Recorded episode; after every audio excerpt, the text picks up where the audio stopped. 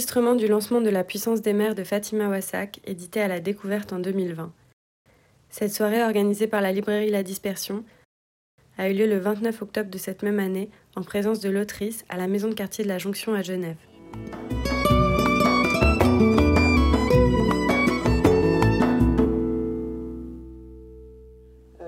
Les mers, c'est déjà euh, un sujet politique. J'essaie de donner quelques euh, exemples de luttes de mères qui se sont battues en tant que mères. Donc ce sujet politique existe déjà en France en particulier. Simplement, c'est un sujet politique qui n'est pas reconnu comme tel, notamment par les institutions. or, les mères peuvent devenir euh, un sujet politique particulièrement euh, redoutable euh, dès lors qu'il s'agit de leurs enfants. et il s'agit en réalité beaucoup des enfants dans ce livre-là. il peut y avoir au départ un petit malentendu sur le fait que je parle exclusivement des mères dans le livre. En réalité, je parle beaucoup des enfants dans le livre. Bon, on pourra, on pourra y revenir sur quels sont les enjeux principaux du livre, mais mais en tout cas, voilà, les mères se sont, se sont battues.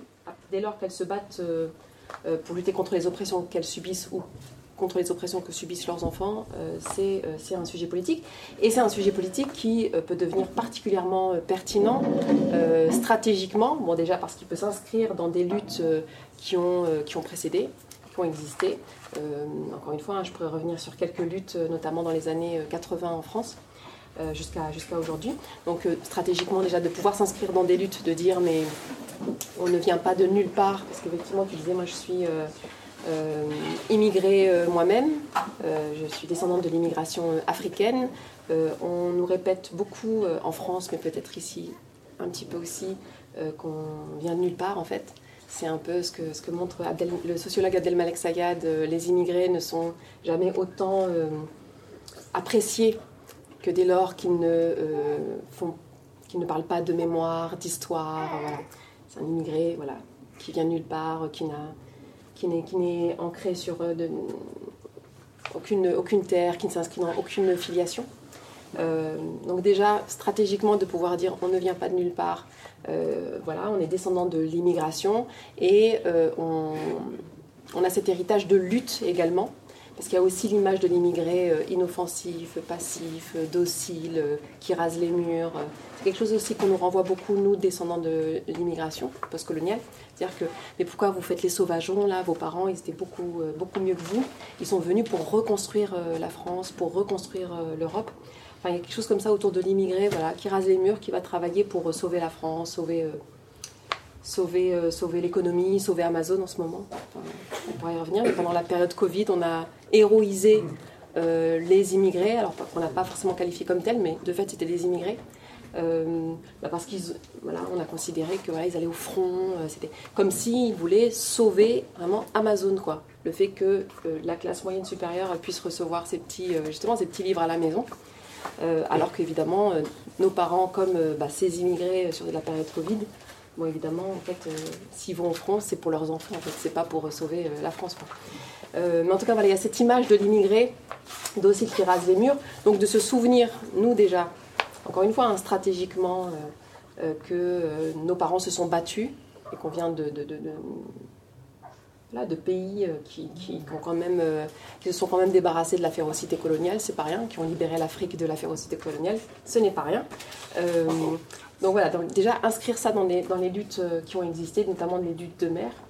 Euh, et puis euh, aujourd'hui, stratégiquement, c'est important, je pense, de mobiliser aussi les mers comme sujet politique, notamment, et ça c'est quelque chose que je soumets à débat, peut-être par rapport à ce qui se passe en Suisse, mais notamment en France, où aujourd'hui dans les quartiers populaires en France, donc les quartiers populaires ce sont des territoires euh, où vivent les classes populaires descendantes de l'immigration postcoloniale, grosso modo. C'est la classe ouvrière euh, racisée, comme on dit. Euh, et, sur ces territoires, en, réalité, aujourd'hui, les seules personnes qui se battent dans l'espace public, les seules personnes qui existent politiquement dans l'espace public, ce sont les maires. Et ça, c'est voilà, un état de fait. C'est-à-dire que, bon, c'est une analyse que, que, moi je fais, c'est-à-dire que dans les quartiers populaires, euh, les personnes qui se battent se disent pas euh, Ah, on se bat en tant que mère. Mais il se trouve que lorsqu'on observe, bah, ce sont les mères qui se battent essentiellement. Bah, parce que dans les quartiers populaires, aujourd'hui, on se bat pour les enfants. Voilà, c'est devenu un enjeu central, ça l'a toujours été, mais particulièrement aujourd'hui. D'autant plus que c'est aussi un enjeu pour, pour les pouvoirs publics et, l'État français. Je parle de nos enfants comme d'un champ de bataille, en fait.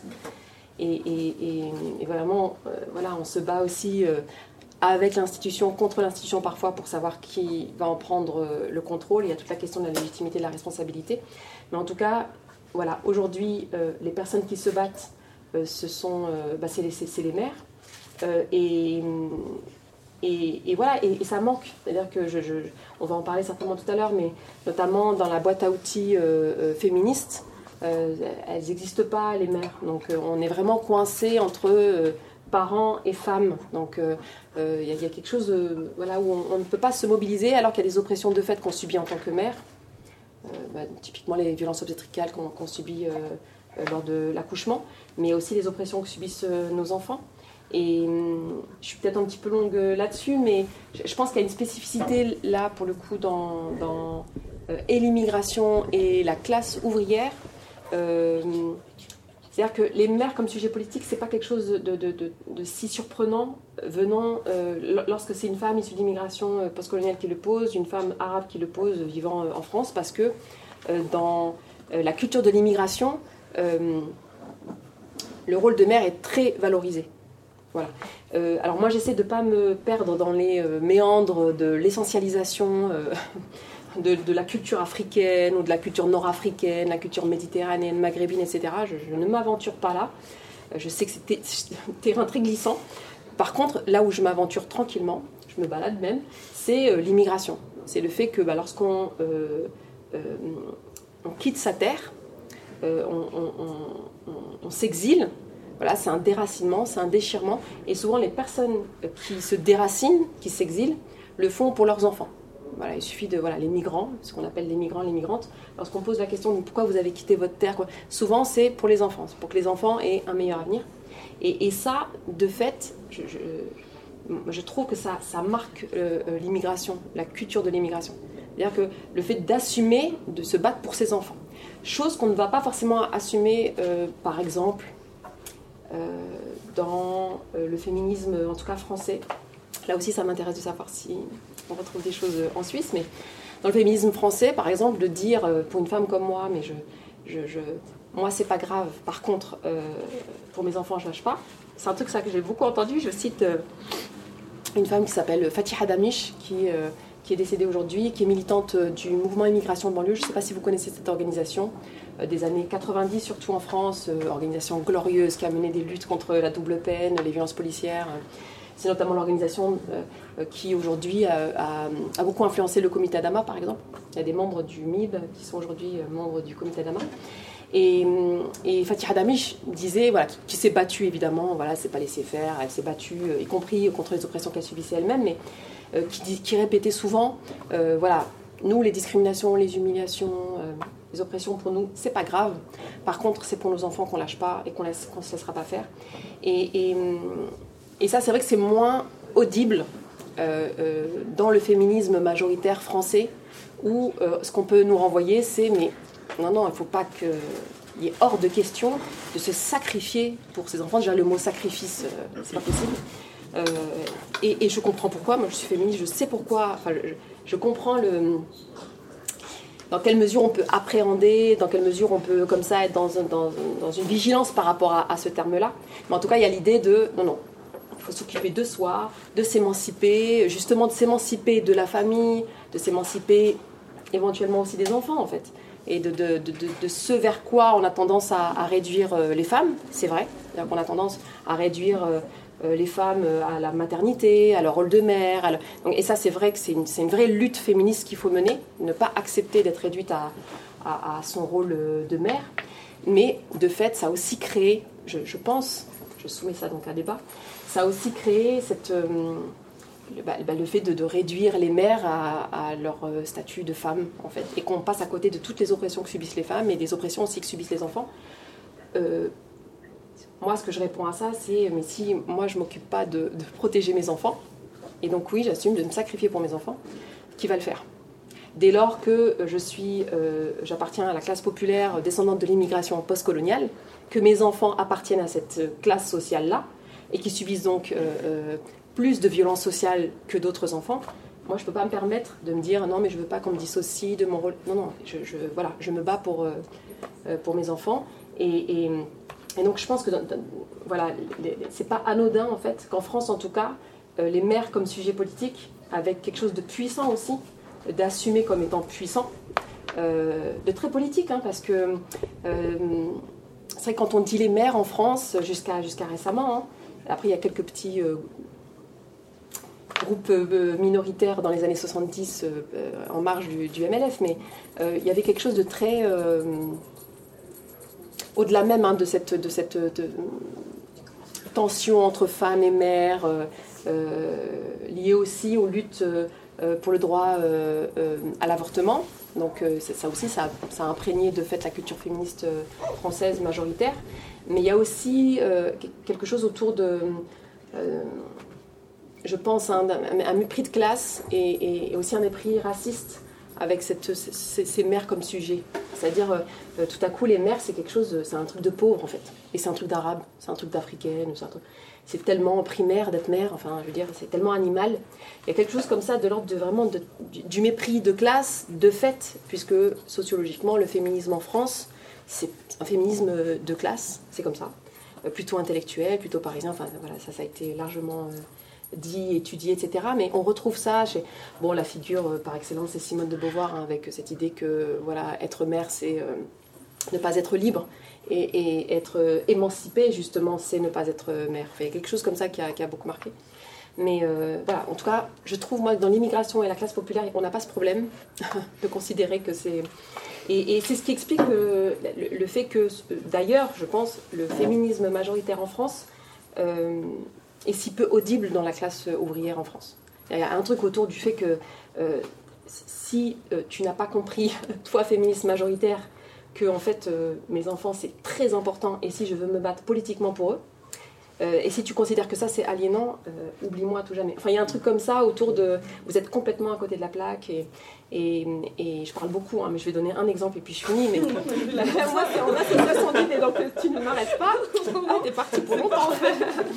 mais il y a un exemple et puis ensuite je te laisse. Non, non, euh, voilà, on discute, mais c'est les Gilets jaunes. Donc vous avez suivi le mouvement des Gilets jaunes, novembre 2018. Et alors pour vous dire vraiment à quel moment ça a été spectaculaire cette, euh, cette tension entre féminisme et, mère, c'est que alors moi j'habite donc à Bagnolet, je sais pas si tu l'as dit tout à l'heure, donc c'est vraiment euh, périphérie parisienne, euh, voilà, collée au 20e, Paris 20e. Et il y a une gare qui s'appelle Eurolines où il y a beaucoup de bus qui arrivent de province, de, pour ensuite rejoindre Paris. Et il y a beaucoup de gilets jaunes en fait qui venaient à Bagnolet pour ensuite prendre le métro et, donc ligne 3 et rejoindre ensuite euh, les Champs-Élysées. Et donc j'habite juste en face moi de cette gare et on a vu donc beaucoup de, gilets jaunes descendre des bus et, moi j'ai vu qu'en fait la réalité des gilets jaunes c'était des mères en fait qui venaient au début hein, sur les deux premiers actes avec leurs poussettes. Il y avait beaucoup de et donc en fait les gilets jaunes c'était des mères. Bon. Et alors il se trouve que euh, l'acte 1 euh, des Gilets jaunes tombe en même temps que, alors je crois que c'était un 23 novembre, enfin c'était autour de la date de la journée internationale, euh, euh, juste après MeToo, donc il y a eu ce, 24 novembre, donc manifestation Nous Toutes. Est-ce que vous voyez ce que c'est le mouvement Nous Toutes en France? Je vois pas. Vous voyez pas? En fait, c'est je crois que c'est né après MeToo. Et c'était, voilà, c'est un mouvement féministe euh, de lutte contre euh, euh, les violences conjugales, intrafamiliales, sexuelles, et, en particulier les féminicides. C'était la première manif, donc 2018, où vraiment on chiffrait le nombre de féminicides par an. Et, donc l'organisation s'appelle Nous Toutes. Et alors, ce qui s'est passé lors de cet acte 1, la veille, c'est qu'on a les organisatrices de, de, cette manifestation, nous toutes, qui se sont plaints des Gilets jaunes, en considérant que les Gilets jaunes, c'était un coup de Macron. Enfin, franchement, quand on écoute le truc, on se dit, mais c'est. Elle pensait que c'était une manigance, en fait, de Macron pour casser euh, le mouvement féministe euh, euh, nouvellement puissant, justement, après, après MeToo. Et donc, quand elles ont vu les Gilets jaunes, elles n'ont pas vu des sœurs, en fait, des mères qui se battaient aussi en tant que femmes, pour, pour, leur dignité, pour la dignité, leur dignité de, la dignité de leurs enfants. Elles, n'y ont pas vu quelque chose de commun en termes de lutte. d'émancipation, de libération. Non, elles sont. Enfin, ce n'était pas dans leur grille de lecture. Vraiment, elles ne les ont pas lues, elles ne les ont pas vues comme ça, quoi. Et, bon, voilà, c'est pour donner un exemple de cette tension qui existe entre le féminisme et puis euh, les, luttes, euh, les luttes de mer, euh, tension à laquelle tente de répondre, et je fais ma petite part, ce livre. Voilà, je m'arrête. Il y a des questions, interventions? N'hésitez pas. Hein. Ouais, Vous voulez qu'on continue? Euh, on passe, peut-être qu'on peut parler un peu du Front des mers maintenant. Je voulais lire un petit extrait du livre qui, parle, qui introduit justement ce Front des mers, qui est donc un syndicat euh, de, de parents qui a été cofondé par euh, Fatima en France, qui est le premier syndicat de parents en France. Et voilà. Au front, de mer, face au pouvoir et aux institutions, nous ne sommes pas des mamans, réduites à la relation que l'on a à nos propres enfants, nous sommes des mères, c'est-à-dire des acteurs politiques qui peuvent se révéler redoutables dans les rapports de force si on touche un cheveu de leurs petits. Face au pouvoir et aux institutions, nous sommes solidaires de nos enfants qui tentent de, qui tentent de ne pas se laisser voler leur espoir et se battent pour un avenir meilleur, pour un monde plus respirable. Face au pouvoir et aux institutions, nous sommes solidaires de nos enfants quand ils expriment leur colère, après que des policiers ont sauvagement assassiné un, de un des leurs. Nous considérons que leur colère est un outil de lutte. Voilà. Elle est d'accord avec nous, mais voilà. Voilà, je voulais lire cet extrait pour introduire euh, que tu nous parles un peu de ce syndicat de parents. Oui, parce que alors dans le. Je vais réussir à parler encore plus fort. Euh, oui, dans le livre, il y a une tension entre euh, les mères comme sujet universel et le point de vue situé qui est le mien, que je répète depuis le début femme, mère, arabe, habitant en France, immigrée, etc. Habitant en Seine-Saint-Denis et donc les quartiers populaires. Donc il y a cette tension-là, euh, euh, euh, tension que je ne règle pas dans le livre. C'est justement pour moi ça fait partie même du levier stratégique en fait et de, cette puissance que, sont, que représentent les maires. C'est-à-dire, voilà, pour moi, il n'est pas question, sous prétexte que mon point de vue est situé, de faire le deuil, de, bah, de changer le monde entier, en fait, et, de, parler à tout le monde. Donc, il y a cette tension-là. C'est pour ça que quand tu disais le Front de mer, c'est le premier syndicat de parents, effectivement, parce que bon, évidemment qu'il y a des fédérations euh, d'associations de parents euh, en France, mais ce sont bien des fédérations d'associations. C'est-à-dire c'est des parents qui sont organisés de manière associative, collectif local par collectif local, mais il n'y a pas un, un, syndicat de parents, justement, comme son nom l'indique, avec des modalités d'action sérieuse, quoi. Type grève, type occupation, qu'on peut retrouver en Angleterre par exemple. je ne sais pas si en France, euh, comment c'est organisé, comment sont organisés les parents. En tout cas, en, Suisse. pardon. Mais en tout cas, en France, en France, je sais malheureusement, enfin, j'explique justement. Euh, mais en France, c'est très faible. Je veux dire, le parent, euh, je parle des mères comme euh, sujet politique pas reconnu, mais en réalité, le, parent n'est pas très reconnu non plus en France. Par exemple, là récemment, le ministre de l'Éducation nationale, Jean-Michel Blanquer, a, a, fait une déclaration. bon, il parlait euh, d'intersectionnalité à l'université, à quel point euh, les universitaires, les militants euh, qui travaillent sur l'intersectionnalité, à quel point nous étions responsables des attentats. Rien que ça. voilà, il a mélangé tout ça. Et bon, ça a choqué tout le monde. Mais alors, il y, a une phrase qui a peu choqué. moi qui m'a particulièrement interpellée, on en a déjà un petit peu parlé. Alors cette phrase, c'est les parents, donc les parents sans adjectif, hein, il n'y a pas de arabe, musulman, quartier populaire, euh, les parents euh, n'ont rien à dire en matière de euh, pédagogie. Les parents n'ont rien à dire en matière de pédagogie. Je pense que si c'est passé, c'est parce que comme c'était noyé dans l'islam, l'islamisme, les attentats, etc., je pense que beaucoup de parents en France ne se sont pas sentis concernés et visés. Et ça, c'est toute l'intelligence politique de Jean-Michel Blanquer et de toute sa petite équipe. C'est-à-dire comme ça, de sortir des trucs choquant, enfin de dire les parents, euh, dire moi j'ai porté mes enfants 9 mois, je les ai allaités 2 ans, c'est pas pour que Jean-Michel Blanquer euh, me dise qu'en fait je n'ai rien à dire en matière de pédagogie. Euh, mais voilà, mais il s'arrange à chaque fois pour, voilà, pour nous déposséder. et comme c'est noyé dans un propos raciste, voilà, il n'y a pas de levée de bouclier parce que justement on se dit ah de toute façon je ne suis pas concernée, ça concerne les Arabes, grosso modo. Hein, je, caricature à peine. Mais c'est pour dire que euh, voilà, les, parents en France ne sont pas, euh, ne sont pas un, sujet. Euh, et donc de dire, voilà, nous on est un syndicat, c'est pour dire, voilà, nous on veut, au-delà même d'être des parents racisés ou immigrés ou de classe populaire, nous déjà, parents, exister en tant que parents et dire, nous avons l'entière responsabilité de nos enfants, on a quelque chose à dire en matière de pédagogie, en matière d'éducation, en matière de transmission, etc. Ben, pour nous, voilà, ça c'est déjà c'est beaucoup. Et, euh, et alors, euh, je ne sais plus la question que tu m'as posée, c'était simplement présenter le syndicat. Oui, parler du syndicat. pourquoi un syndicat alors pourquoi un, alors, pourquoi un syndicat Et c'est justement cette tension entre sujet universel et puis sujet euh, singulier, donc que sont les maires déjà. Bah, c'est pour mettre hors d'état de nuire le système d'oppression raciste, patriarcal et capitaliste. Voilà, c'est ça l'idée en fait. C'est euh, vraiment des trucs de base. Moi, vraiment, je je, je, je, suis pas très compliquée en fait. Moi, c'est l'égalité, c'est la justice, le respect de la dignité humaine, le respect du vivant. C'est vraiment ça, quoi. C'est mettre hors d'état de nuire un système d'oppression.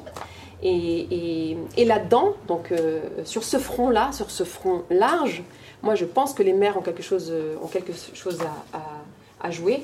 Euh, mais il n'y a pas que les mères. Alors déjà, sur les mères, qu'on se soit bien d'accord, ce n'est pas une entrée euh, biologique. Il ne s'agit pas des enfants biologiques des mères. Voilà. Il se trouve que, par exemple, la secrétaire nationale euh, du Front de mer aujourd'hui, c'est une femme, elle s'appelle Gundo Diawara. elle n'est pas mère elle-même. Voilà. Si elle est là, c'est parce qu'elle est CPE, pour l'essentiel, donc conseillère principale d'éducation, qu'elle connaît bien les questions d'inégalité scolaire, que voilà, s'intéresse euh, euh, aux enfants, à l'avenir des enfants, etc. Donc finalement, CPE, c'est l'équivalent du doyen, quoi. Ah. Traduction. D'accord. et, et d'ailleurs, c'est pour ça que j'utilise le, le, la, la figure du dragon dans, dans le livre. bon, déjà parce que j'aime beaucoup les dragons depuis que je suis petite et qu'il y a quelque chose pour moi d'enfantin aussi à mobiliser lorsqu'on parle des enfants, de l'avenir, du truc. C'est aussi pour euh, bah, produire des trucs, être un peu dans la créativité en fait quand on fait, de la politique, on n'est pas obligé de, s'emmerder, pardon du terme, mais voilà, on peut aussi faire des trucs qui, un peu de voilà, de mobiliser des trucs qui nous font, qui nous font, euh, ouais, des trucs positifs quoi, qui renvoient des trucs euh, positifs et des trucs puissants aussi parce que euh, bon voilà, c'est pas, pas un petit chaton ou une petite souris, ou voilà, c'est un dragon quand même. Et, et, je voulais éviter euh, tout, tout l'imaginaire justement autour de la lionne, de la louve, qu'on utilise beaucoup quand il s'agit des mers, que moi-même j'ai à un moment donné retranscrit. Je, parle, je vais peut-être en, dire un mot tout à l'heure, mais euh, des folles de la place de mai en Argentine, et elles s'auto-définissent comme étant des lionnes. Voilà. Donc moi j'ai remis, hein, je respecte leur manière de se, de se définir, mais c'est vrai que bon, c'est une tendance. Mais je pense que les féministes qui sont ici connaissent cette tendance à animaliser en fait euh, les femmes dès lors qu'elles font de la politique. Donc pour régler le problème, bon, j'ai pris une créature qui n'existe pas. Donc euh, voilà, c'est une créature fantastique, donc on ne peut pas nous dire voilà, ça n'existe pas. Et c'est la, euh, la, créature la plus puissante, je pense, que je connaisse, puisque quand même, il y a le feu et tout ça, donc bon, c'est dangereux quoi, le dragon. Et, et puis surtout, c'est une créature qui n'est pas genrée. Voilà, le dragon, c'est pas genré. ça n'existe pas. Donc on peut en faire ce qu'on veut. C'est aussi sur cette idée de, de, parce qu'il y, a cette idée de réélargir le champ des possibles de, nos enfants, bah, ce que tu fais toi-même, euh, mm. voilà, dès, le plus jeune âge. Euh, bah, le dragon, c'est ça pour moi. C'est-à-dire que ça n'existe pas. Donc on en fait ce qu'on veut.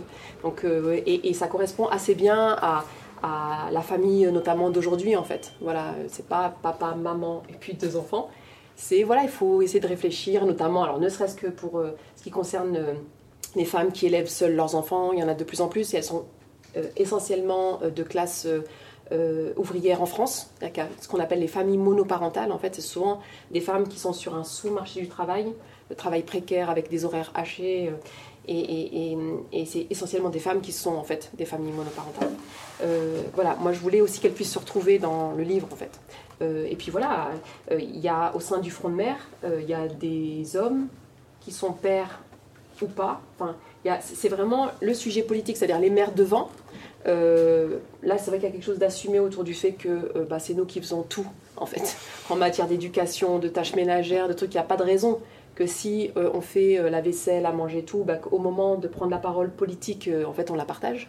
Donc ça, c'est vrai que c'est assumé. Il y a pas parce qu'on m'a dit mais pourquoi t'as pas fait la puissance des parents ou euh, le front des parents et tout?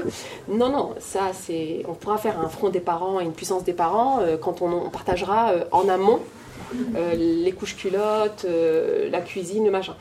tant que ce sera 80% en France, donc je, ne sais pas en quelle mesure en Suisse on arrive à l'égalité femmes-hommes en matière de tâches ménagères, mais bon, je pense qu'on n'est pas loin de ce qui se passe en France, dans la mesure où on en est là. Enfin, pour moi, justement, ça, faut d'autant plus en fait assumer euh, ce, bah, le fait d'être devant en fait, le fait que les mères soient devant.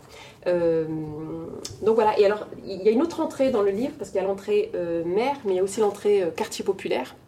et parce que le, territoire est un sujet politique aussi dans, le livre, avec une spécificité en France, c'est la déterritorialisation des luttes. C'est-à-dire que pour ce qui concerne les luttes féministes, j'en ai dit un mot tout à l'heure hein, sur le fait que c'est un, militantisme plutôt de, classe, plutôt parisien et plutôt hors sol en réalité. Mais l'antiracisme, c'est pareil. Euh, l'anticapitalisme, n'en parlons même pas. C'est-à-dire que c'est des luttes qui sont menées euh, euh, sans qu'il y ait prise avec la classe ouvrière, mais pas même avec le territoire en fait on fait des conférences, on réfléchit à Paris, on fait des livres, etc. Mais il n'y a pas de lutte concrète qui emmène en fait les personnes, les personnes concernées. Donc voilà, moi je, milite pour réinvestir le territoire et même la terre parce que je dis territoire et je me rends dans le livre en écrivant en fait je me rends compte moi-même mais pourquoi je dis territoire en fait c'est un terme technique qui est mobilisé par les pouvoirs publics quand il s'agit de gens dans les quartiers populaires et tout mais quand on parle du Jura ou on dit les terres donc il n'y a pas de raison que nous ne soyons pas notaires. Mais en tout cas, voilà, comment on remobilise aussi le territoire. Et donc, c'est toute la question de l'auto-organisation dans les quartiers populaires, de l'autogestion, euh, de, bah, de, créer des collectifs de maires avec euh, une formule c'est un pied dans, dans, le quartier, un pied à l'école. Donc, le pied dans le quartier, bah, c'est. Euh, voilà, c'est réinvestir l'espace public, se réapproprier l'espace public. Bon, si ça vous intéresse, on peut en dire un mot, peut-être sur des luttes que vous-même, peut-être vous, vous, portez ici. Et puis il y a un pied dans l'école, et ça c'est euh, ce dont on a parlé tout à l'heure un petit peu pour, avant, d'arriver, c'est euh, les parents, les listes de parents délégués euh, dans des écoles en France où on a tendance à renvoyer dehors les parents. Les parents ne sont pas du tout les bienvenus dans les écoles françaises, les écoles publiques françaises, enfin toutes les écoles, mais en particulier les écoles publiques il y a quelque chose autour d'une défiance vis-à-vis des, parents qui est souvent réciproque. Hein. Mais en tout cas, les parents ne sont pas les bienvenus. Euh, euh, moi, je raconte au début du livre hein, que euh, je, connais bien l'éducation nationale, je suis mariée à un prof, et pourtant j'ai une boule au ventre lorsque j'amène ma fille à la maternelle. quoi. C'est pas l'université, l'OTAN, non, non, c'est juste la maternelle. Et j'ai une boule au ventre, je me sens pas bien, il y a quelque chose comme ça de rappel à l'ordre et de... Et, donc les parents ne sont pas, ne sont pas les, les bienvenus. Et, or, il s'agit de nos enfants. Donc encore une fois, on en a la pleine et entière responsabilité. Et il se trouve qu'il s'agit aussi de nos écoles, les écoles publiques. On les finance. Et donc il n'y a pas de raison qu'on s'y sente mal en fait dans les écoles. Et il y a un outil qui s'appelle donc les listes de parents délégués qui est un truc qui n'est pas très utilisé. On fait ça, bon, c'est formel, on organise ça, c'est des élections en octobre. Euh, c'est vraiment histoire d'eux, quoi. C'est d'abord et, et, c'est pas qu'histoire d'eux en réalité, pardon. C'est quand même euh, un, dispositif qui est pris, euh, j'allais dire pris d'assaut, pris en charge plutôt par la classe moyenne supérieure pour des stratégies individuelles. C'est-à-dire, c'est comment on fait pour que, par exemple, au sein de tel collège public, il y ait bien euh, une ségrégation au sein du collège entre, voilà, de, manière à ce que les, les torchons euh, de, de, la classe euh, populaire ne se mélangent pas avec les serviettes de la, de la classe moyenne supérieure. Cette expression, vous la connaissez en Suisse? Ben, c'est bien, mais en fait, euh, c'est la France ici. c'est les mêmes, les mêmes expressions, c'est incroyable. Mais en tout cas, voilà, c'est comment on s'arrange pour, par exemple, avoir des options euh, musique euh, et, et, et, danse. Alors avant, il y avait options latin, grec, allemand première langue. C'était une manière de se distinguer. Donc vraiment, c'est tirer son épingle du jeu au sens vraiment bourdieusien. Quoi. Et, mais sauf que bah, les immigrés et la classe populaire a, compris cette stratégie-là et donc du coup moi, par exemple, j'ai fait allemand première langue, latin dès la sixième, parce que même mes parents ne, lisant pas le français et tout, ils, savaient que dès lors qu'on fait allemand et latin, on est dans une meilleure classe. Quand on prend espagnol, on est et, et, du coup, il y a quelque chose de plus compliqué là qui s'est mis en place depuis quelques années, c'est l'option musique. Parce que alors, vous êtes immigré ou, de classe ouvrière, votre enfant entre en sixième. Bah, vous vous dites, bah, je vais regarder les options et puis je vais mettre mon enfant là où il y a les options les plus distinguantes. Ça se dit ça Qui vont lui permettre de, se, distinguer. Et, sauf que quand on vous dit, oui, mais euh, euh, l'option pour se distinguer, pour être dans les meilleures classes, on vous fait comprendre que c'est par exemple la musique et que pour pouvoir inscrire votre enfant euh, sur cette option musique, il faut avoir fait 4 ans de conservatoire en amont. Bon, voilà. C'est-à-dire que c'est comment en fait on et, je dis en fait la, la, stratégie euh, scolaire, c'est un sport de combat pour euh, lequel euh, la classe populaire a toujours un grand retard. C'est-à-dire qu'on arrive, on, court derrière la classe moyenne supérieure pour essayer de... Et on est toujours en retard forcément puisque la classe moyenne supérieure, elle, en fait, son, son, son, moteur, en fait, c'est d'éviter justement euh, la classe populaire et d'éviter que ces enfants se retrouvent avec les enfants de, la classe populaire. Euh, et donc, finalement, si c'est quand même investi euh, pour répondre à cette stratégie individuelle-là, moi, ce que je dis, c'est que justement, on peut investir ce dispositif-là, les parents délégués, pour faire autre chose et pour faire notamment en sorte que l'école française ne soit plus l'école la plus inégalitaire des pays de l'OCDE, parce qu'ils trouvent que l'école française, c'est l'école la plus inégalitaire et la plus discriminatoire. Euh, c'est comme ça, voilà, euh, malgré tout le récit républicain qu'on nous sort sur la méritocratie, sur euh, quand on veut, on peut, c'est faux.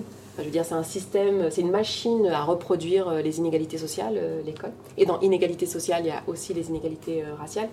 Et donc, c'est dans quelle mesure, en investissant l'école, notamment en tant que parent délégué, dans quelle mesure ben, on peut créer un rapport de force qui fait que l'école deviendra émancipatrice. Voilà pour le, le, Alors ce qu'on a fait, pardon, en termes d'action, parce que du coup concrètement, c'est pas du tout des trucs révolutionnaires et tout. Euh, moi d'ailleurs, c'est ce que je raconte euh, au début du livre. Hein. Euh, avant déjà de créer le front de mer, c'était des petites bricoles. On attachait les cheveux frisés de ma fille, par exemple. avant même ça, pardon, c'était même dès la grossesse et, la maternité. c'est d'ailleurs là qu'il y a une expérience de mère sans forcément d'adjectif derrière, c'est-à-dire les violences obstétricales, le fait que les mères doivent parler doucement, que fait quand vous parlez normalement, on considère que vous êtes agressive. mais non, je te parle normalement.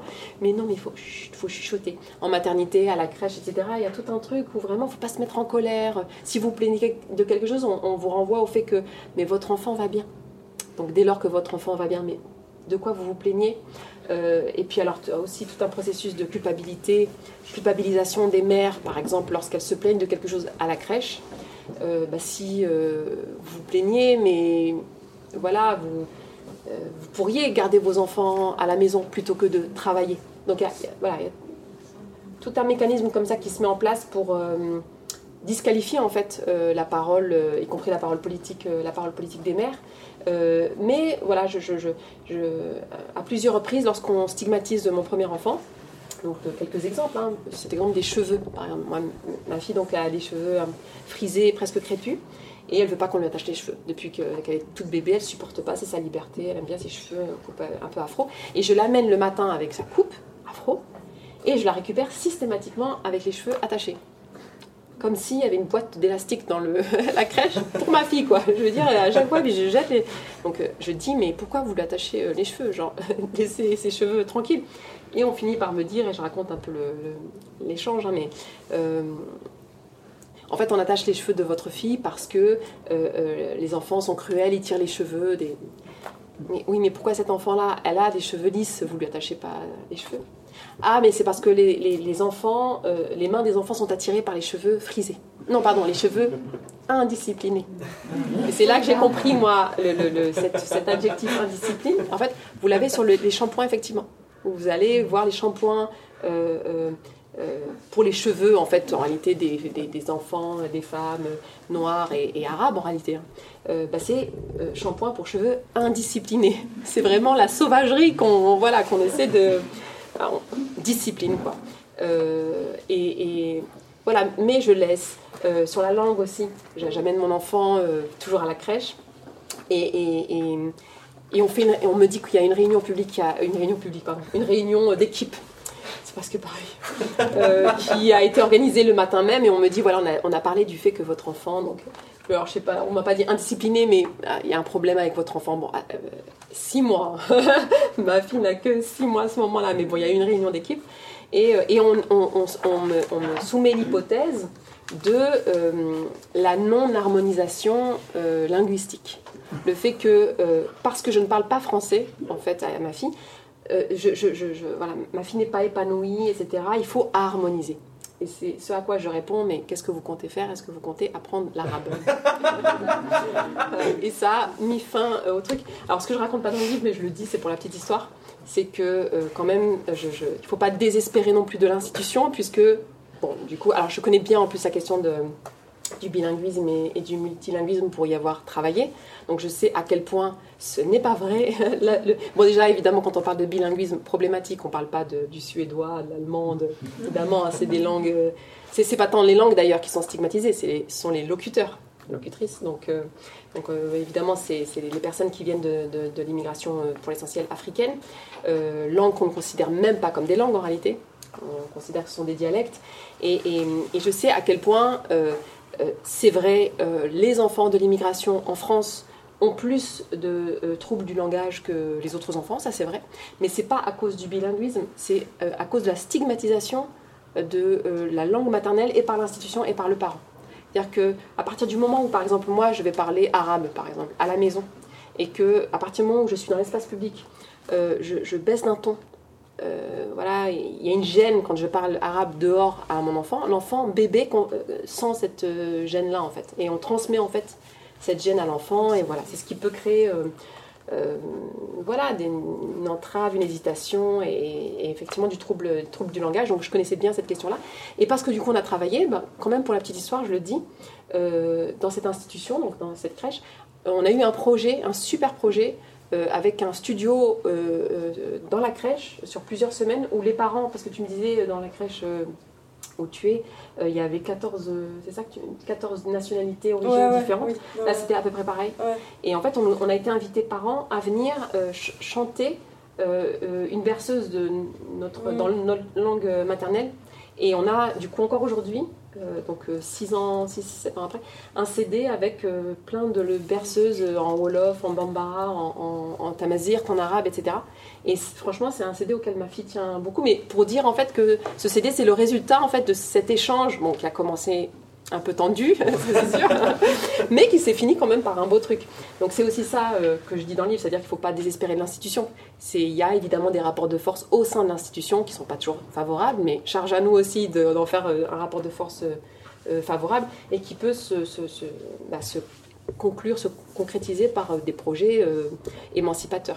Typiquement.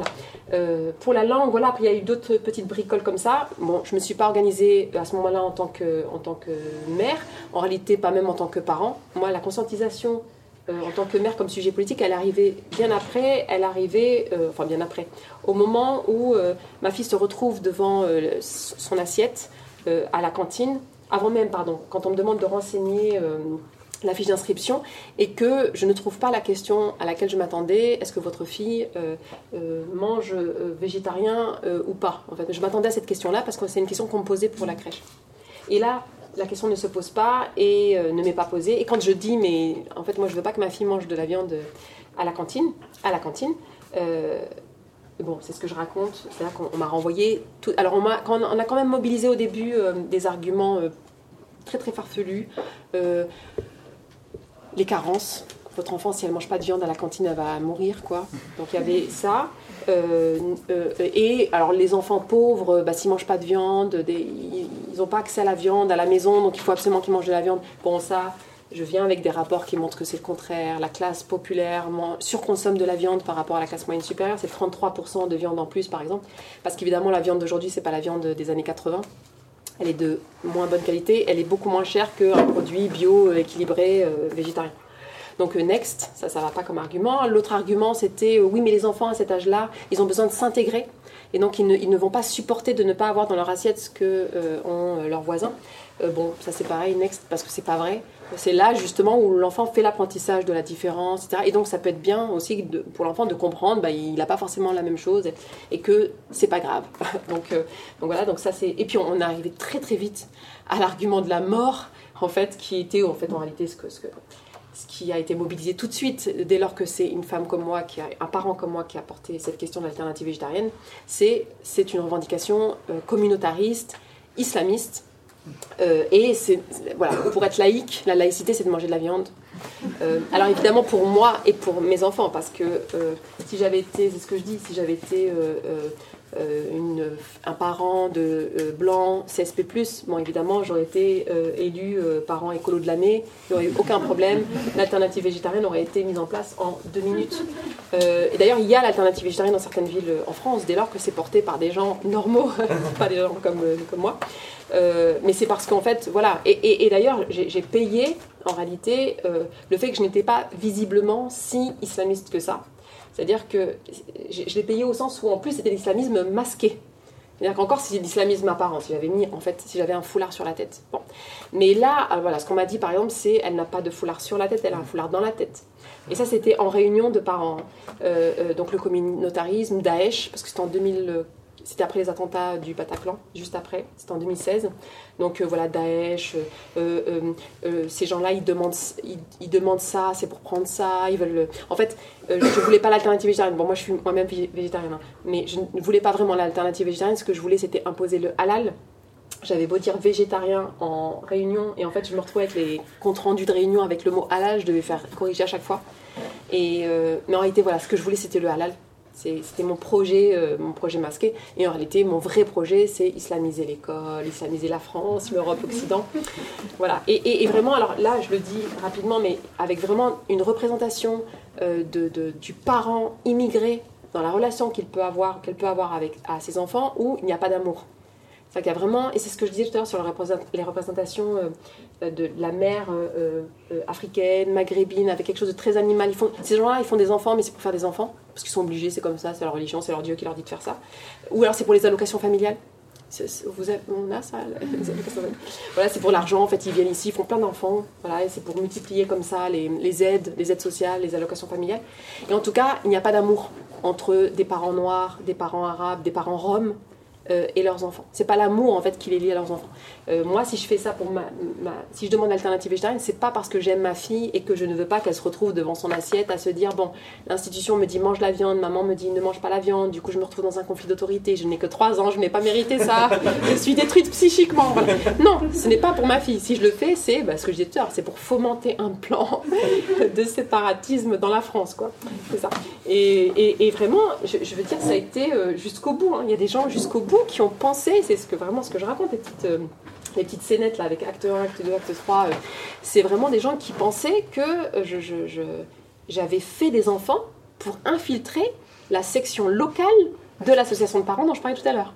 C'est pour ça que j'ai fait 9 mois de grossesse fois 2 et, et 2 fois 2 ans d'allaitement. C'était juste pour infiltrer euh, faire de l'entrisme, donc c'est le fameux entrisme dans la FCPE 93. Quoi. Donc euh, voilà, mais, mais, parce que enfin, moi-même, c'est pas des. Pourtant, je, connaissais quand même ces questions de discrimination et de, comment on mobilise des préjugés colonialistes. Mais c'est vrai que ça, ce truc autour de. Mais en fait, c'est pas pour leurs enfants qu'ils font ça, c'est pas par amour pour leurs enfants. C'est parce qu'ils fomentent euh, un point. Ça, c'est vrai que j'ai été confrontée. Et c'est là que bah, j'étais obligée, et je finirai par ça, j'étais obligée de, créer d'abord un collectif de, parents dans ma ville, donc à Bagnolet, et ensuite un front, un front de mer, donc un syndicat national, bah, c'est parce qu'en fait, on ne m'a on, ne m'a pas laissé porter cette question égalitaire au sein de l'organisation majoritaire qui est la FCPE. Je veux dire, et ça c'est important de le dire parce que quand on, parle des immigrés en France ou des euh, militants antiracistes, des militantes antiracistes euh, ou féministes, euh, dès lors qu'elles sont racisées, en disant mais c'est du repli sur soi, c'est du séparatisme, c'est du communautarisme, tout ce qui est très mobilisé euh, en France. En fait, j'avais besoin de dire, mais en fait, souvent, quand on regarde d'où viennent ces organisations, donc qui, paraissent euh, comme traduisant un repli, euh, repli identitaire ou repli, en fait, on se rend compte que ce sont des personnes qui ont d'abord toujours essayer dans l'organisation majoritaire. Parce qu'évidemment, euh, c'est mieux de, se battre dans une organisation majoritaire où il y a de l'argent, où il y a des réseaux, où il y a plutôt que d'aller se battre dans la cave où il n'y a rien. Enfin, je veux dire, il n'y a rien, en plus on est stigmatisé, on est considéré comme étant... Donc, donc avant d'aller dans la cave, oui, on, essaie toujours au premier étage, dans le grand salon, euh, voilà. Et donc j'avais besoin donc, de, dire ça, en fait, de dire, mais en fait, il y a eu tout ce travail-là où j'ai essayé, où et c'est vraiment parce qu'à un moment donné, j'ai pété un câble, et ça, j'insiste beaucoup euh, sur le, la violence psychique en fait euh, qu'on peut subir lorsqu'on milite, quand on est minoritaire dans un groupe majoritaire, c'est qu'en fait par plein de petites choses. Bah, je vous dis par exemple, il y a une réunion, on est, 12, on est 13, et moi j'ai dit alternative végétarienne, et bah, en fait, très vite, on me renvoie au fait que je suis violente du simple fait de, de, de continuer à parler des alternatives végétariennes. Bah, oui, mais vous voulez pas qu'on en parle? Ah bah oui, mais tu vois, tu es agressif. Et c'est par exemple un homme qui se lève, euh, euh, qui, qui, qui, me crie dessus, qui me pointe son doigt euh, sur moi en disant Mais voyez, voyez, elle est violente, elle est agressive, elle, elle empêche. Bon, et en fait, et je me souviens très bien, c'est pour ça que j'en parle, de ce moment où je me dis, même, euh, c'est peut-être moi, j'ai peut-être un problème en fait. Peut-être j'en fais trop, peut-être. Puis quand vous avez aussi l'entourage familial qui vous dit, non, mais arrête, et vous rentrez, vous avez votre deuxième, c'est un bébé.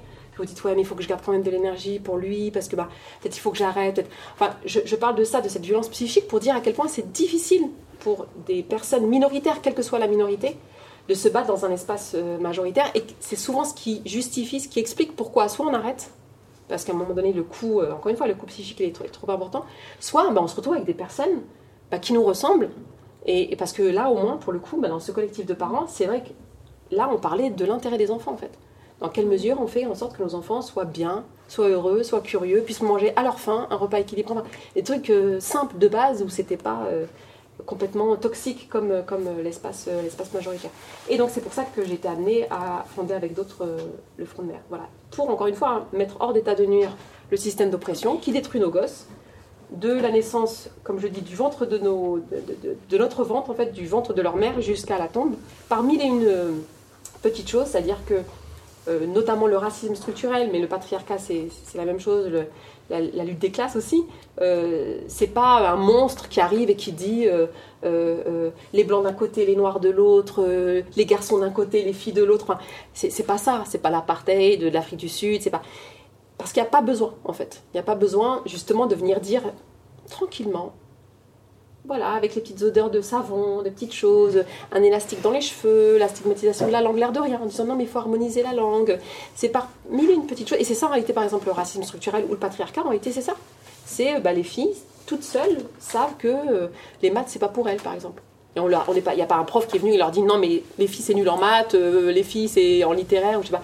Non, c'est en fait plein de petites choses en fait qui orientent et qui donc réduit, euh, réduisent le champ des possibles des enfants et donc, encore une fois, du, ventre de leur mère jusqu'à jusqu'à la tombe, en tout cas tout au long de leur, leur scolarité. Et donc, le front de mer, c'est ça c'est agir euh, le plus en amont possible. Donc, effectivement, par exemple, parce que tu fais, c'est-à-dire ben, dans quelle mesure l'enfant peut s'identifier à des figures positives. Euh, à des figures euh, voilà, qui vont lui permettre d'être ambitieux, ambitieuse. Euh, voilà, dans quelle mesure en fait l'enfant va être curieux, ne va pas euh, euh, se projeter forcément sur des métiers qui sont, comme par hasard, dans les secteurs d'activité les plus précaires, les moins bien payés, moins bien valorisés, etc. Mais voilà, élargir le champ des possibles. Mm.